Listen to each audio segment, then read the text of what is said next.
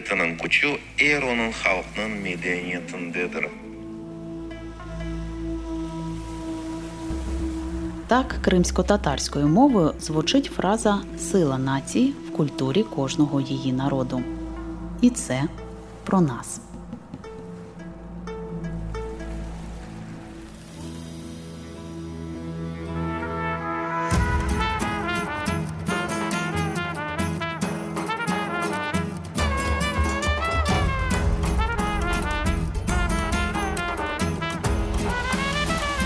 Це про нас. Культурна мозаїка народів півдня. У кожній серії ми розповідаємо про різні етноси українського Криму, Приазов'я та Причорномор'я через найрізноманітніші культурні коди літературу, мистецтво, кухню та традиції. Мене звати Вікторія Єрмолаєва, і цей випуск присвячений кримським татарам, корінному народу Криму.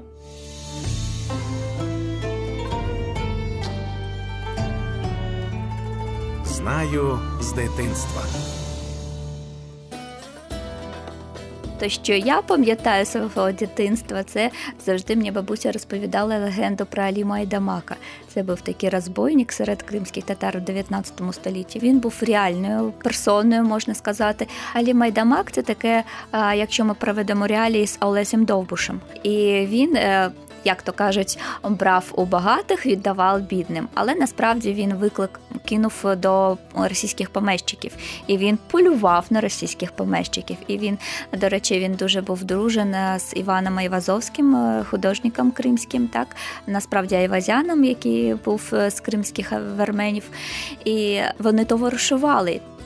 Історію, яку пам'ятає з дитинства, розповідає історикиня кримсько-татарського походження, журналістка Гульнара Абдулаєва. Загалом культура її народу багата на казки, легенди, приказки та пісні, бо історія кримських татар сягає 13 століття. Це про нас. Кримські татари корінний народ України тюркського походження, що сформувався на Кримському півострові та у Степовій Україні поширювався довгі роки стереотип, хто такі кримські татари. І цей стереотип нам був нав'язаний нашим сусідом Московією. Так і я можу сказати, що це роками цей наратив е, ширився. Що кримські татари прийшли на півострів в 13 столітті, що вони є нащадками ординців.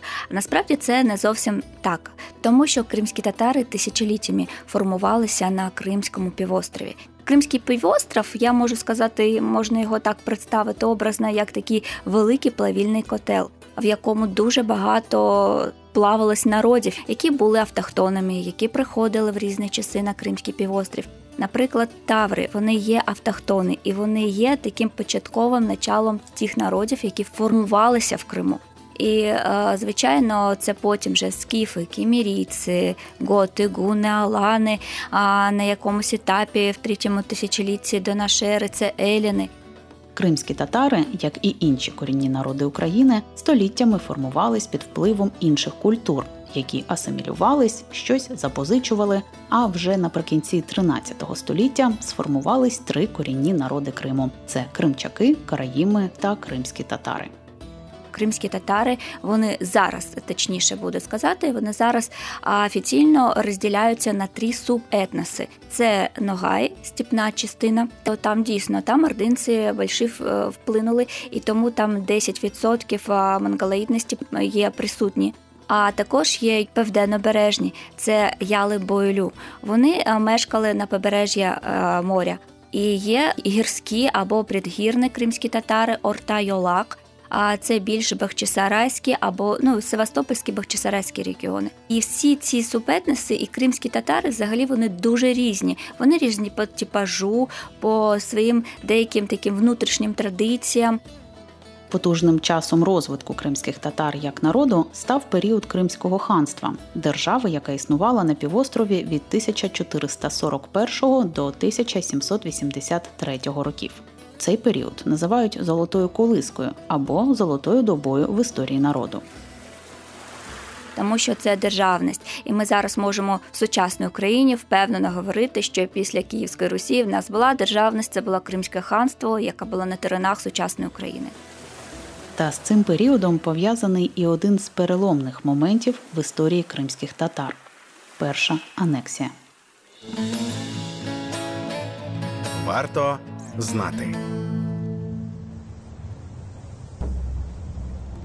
У 1783 році Кримський ханат анексувала Російська імперія. Як результат, чимало представників народу виїхали на територію Османської імперії наприкінці 18-го, початку 19-го століття. Розповідає кандидат історичних наук, викладач Києво-Моглянської академії, дослідник Криму та кримських татар Мартін Олександр Кислий.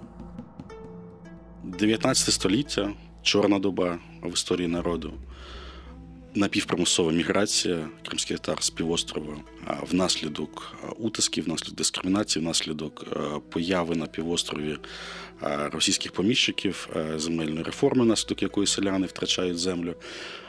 Релігійні утиски, звичайно ж, досить масова міграція за межі Криму на терени тодішньої Османської імперії. Це і власне Туреччина, і Добруджа. Вже на початку ХХ століття кримські татари знову активно боролися за свою державність. У 1917 році була навіть проголошена Кримська Народна Республіка, яку очолив Номан Челібіджіхан. Він виступав за рівноправ'я всіх народів, що живуть в Криму. Проте влада більшовиків не визнала кримсько-татарський уряд і досить швидко поклала край існуванню молодої республіки. Поступово радянська політика ставала ще репресивнішою. Влада почала знищувати кримсько-татарську інтелігенцію. Коли в 1938 році, 17 квітня, була буквально вся інтелігенція розстріляна за три дні. Тобто треба було знищити всі людей, які б впливали на думку народу. А потім 1944 рік пострубикон кримсько-татарської історії. Депортація один з найстрашніших прикладів злочинів радянської влади. Тоді, протягом кількох діб до Центральної Азії та деяких північно-східних регіонів Росії депортували понад 190 тисяч людей. Це те, з чого починається будь-яка розмова про історію, будь-яка розмова про минуле. Неважливо, хто це буде. Це буде кримськарський політик, чи це буде якась біташка в глухому селі, десь північному Криму. За різними підрахунками, внаслідок депортації загинуло від третини до майже половини тогочасного кримсько-татарського населення Криму. Загиблих навіть не давали поховати. Ті, хто вижили, опинилися у так званих спецпоселеннях, які швидше нагадували трудові табори. Депортованих використовували як дешеву робочу силу. А в перші роки після переселення кримські татари вмирали від голоду, виснаження і хвороб. Наївна, вічна віра матері. Всі вони вірять, що діти проведуть їх в останню путь, а вони самі не побачать дітей мертвими. Такий закон, закон життя. Матері йдуть, діти залишаються. Але в той рік одвічний закон був порушений. Ніжні й беззахисні діти не зуміли вистояти проти лавинних хвороб, породжених голодом і брудом. Рік вигнання все змішалося. Діти щогодини йшли з життя, а матері й батьки рили їм могили. Це рядки з оповідання Рік вигнання письменника, політв'язня Григорія Олександрова. Головна героїня Арзи поховала в перший рік депортації п'ятьох дітей і чоловіка.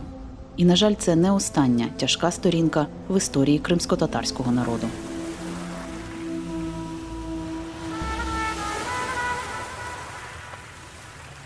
Дев'яності роки і початок нульових це ще один нелегкий період в історії кримських татар. Повернення додому в Крим, спроби адаптуватися, проблеми із землею, непорозуміння з місцевими, релігійні утиски тощо. Але на думку наших інформантів, десь наприкінці нульових ситуація почала покращуватись. Очевидь, що змінилося покоління, з'явився якийсь якась стабільність. Ті, хто мали можливість, ті, хто будувалися, вони побудувалися. Народ потроху почав відбудовуватися, відроджуватися культурно. З'явився телеканал, з'явилося радіо, з'явилося ще щось. Воно почало давати свої плоди, якби не 14 рік.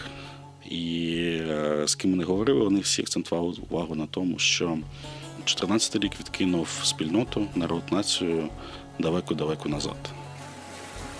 2014 рік. Окупація Криму Росією. Кримські татари чинили активний спротив окупантам.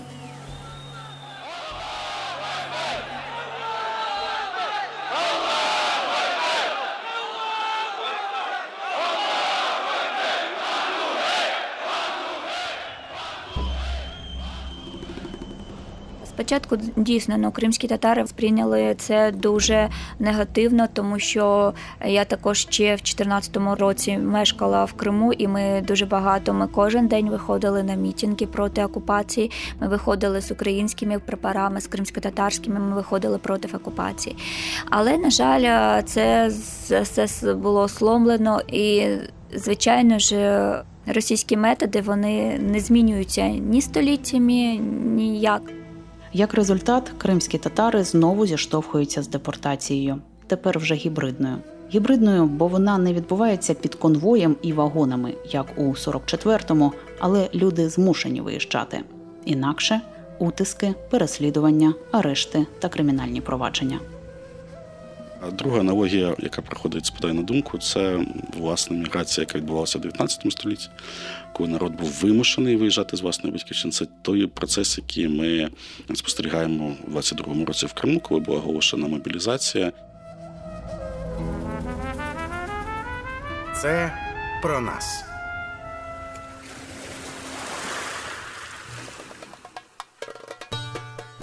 Попри все, культура кримських татар не тільки збереглась, вона живе та розвивається.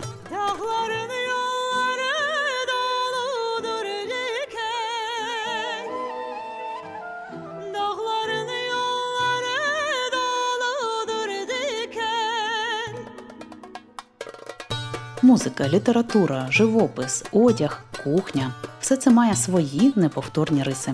Тож уявімо запах прянощів та спецій. В нас дуже багато так страв, дійсно, і в нас є кримсько-татарські е, кафе і ресторани, в які готують. Але так, е, наприклад, мені дуже подобається бурма. Бурма це такий рулет з гарбузом, який натертий, і там дуже є моменти такі як замішувати тісто. Звичайно, ці тісто як тісто замішуються, як там на рулет, так, обичне пресне тісто, але там додається трошки все ж таки сік від цього гарбуза. Додається сік в тісто, і тому тісто потім появляється жовте, такий красивий колір приймає. І е, мені дуже подобається. Бурма печеться в духовці, воно дуже смачне. Цікаво, що бурму кримські татари традиційно їдять тільки з осені по березень, бо вважається, що гарбуз найкращий і найкорисніший саме в цей проміжок часу. Загалом кримсько-татарська кухня це багато м'яса та тіста, так говорять самі представники народу.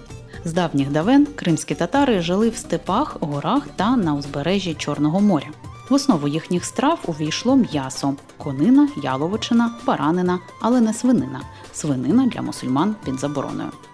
Шиш кебаб, чебуреки, янтики, сарма, кобіте, плов.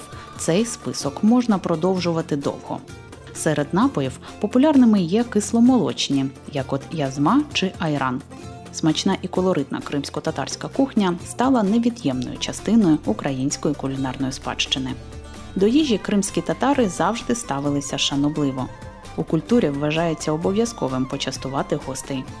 Шанобливе ставлення також обов'язкове до старших людей і в цілому до своїх традицій.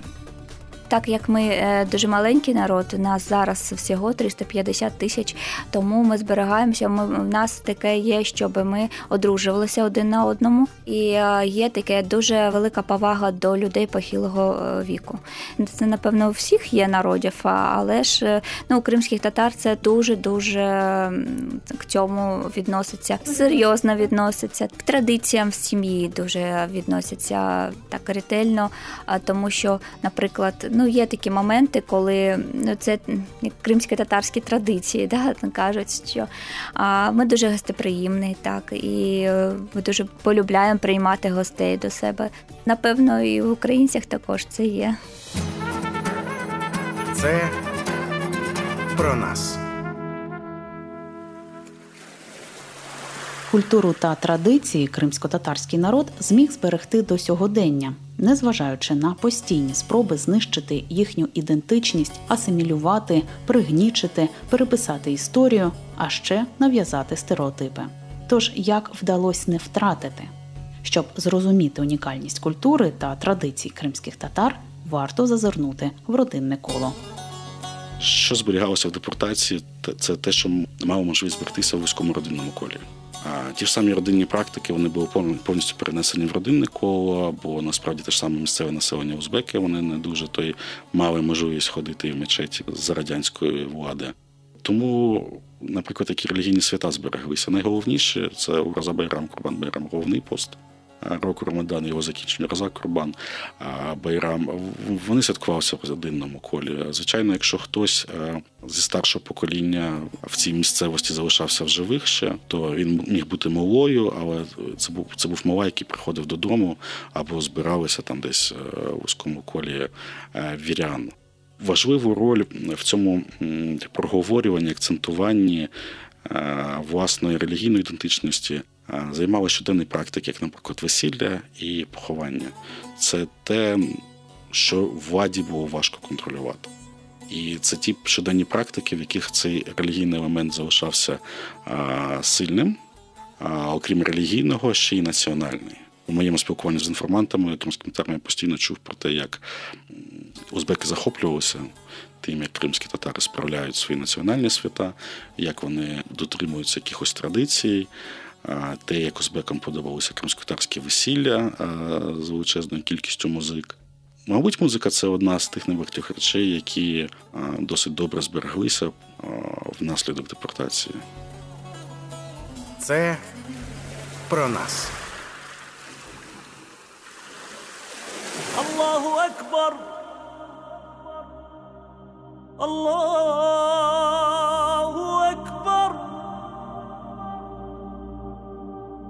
الله أكبر الله أكبر Так звучить азам заклик на молитву. Релігія кримських татар іслам. Але цікаво, що вплив інших культур додав до релігійних звичаїв щось особливе. В кримсько-татарському ісламі існує дуже багато а, впливів сторонніх, зокрема до ісламських. Наприклад, в додепортаційний період серед кримсько-татарської спільноти в Криму було поширеним ідея, не, знаю, вірування у духів. Те, що ми називаємо домові, тому подібне, да, що є злі духи, добрі духи. Тобто абсолютно не пов'язана з ісламом річ, але вона існувала. Те ж саме стосується, наприклад, ставлення до природи і навколишнього ландшафту. Да? Є дуже багато речей, які походять з доісламського періоду, і, е, наприклад, свято весни Дервіза. Абсолютно е, не мусульманське свято. І ці традиції вони більш-менш є живими. Звичайно, може, вони дуже популярними серед молоді, але воно існує. Цим віруванням, як і загалом релігії, кримсько-татарській, е, ісламу, кримському, звичайно, великої шкоди завдала радянська антирелігійна політика і вигнання, в якому релігійні практики були під забороною. І після повернення батьківщини, після появи цієї релігійної свободи, виникла друга загроза поява великої кількості е, релігійних активістів з усього світу, які намагалися навчити кримських татар правильній релігії. Це і місіонери з Туреччини, і з країн арабських, і навіть з Казані. Це, звичайно, завдало певної шкоди, бо в цей період ем, відродження, коли народ як е, губка був готовий смоктувати знання, і народ, якому кажуть, ви все забули, там ваша релігія не є правильною, це спричинило певні наслідки, звичайно. Загалом вплив інших культур на формування звичаїв народу питання складне. Тут існує дві думки, говорить дослідник Криму. Перше, що внаслідок депортації було зруйновано абсолютно все, що можна було зруйнувати, починаючи там від архітектури, малих архітектурних форм, мечеті, е, цвинтарів, закінчуючи е, культурою, мистецтвом, побутом, якимись побутовими практиками, пов'язаними з обрядовістю через релігію, власне, е, релігійні вірування народу зазнав трансформації. А інша думка полягає в тому, що так, народ справді втратив, але народ змінився, народ не асимілювався у вигнанні. Більше того, те, що народ набув внаслідок вигнання і перебування на чужині, можливо, і не є йому властивим. Я тут говорю про середньоазійську культуру. Але це вже є його частиною. Відкидати це не варто, а варто це осмислювати, і варто це робити своїм.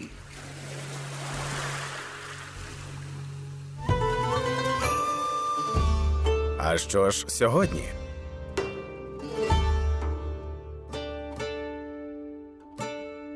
Сьогодні через агресію Російської Федерації ми багато втратили. Стосується це і культурної спадщини окупованого Криму. Ми до кінця не знаємо, що з артефактами та цінностями, архітектурою та літературою, яка зберігалась на півострові. В українських музеях артефактів обмаль, говорять історики. До того ж, багато культурної спадщини кримських татар було втрачено і за часів Радянського Союзу. Якщо говорити про артефакти, то це величезна трагедія в тому, що сімейні реліквії були загублені під час депортації. З декількох причин люди не мали можливості зібратися, не мали можливості зібрати речі, бо ми чудово знаємо про ці 10, 15, 20 хвилин на збори. Якщо їх давалося щось взяти, воно губилося по дорозі, або в іншому випадку воно мінялося на їжу в місцях вигнання. Тому, якщо ми говоримо про фізичні об'єкти, сімейні реліквії, які могли передаватися з покоління в покоління, маючи в собі цінність і символізм, е, прив'язку до культурної спадщини минулого, тут ситуація критична. Цих об'єктів вкрай мало.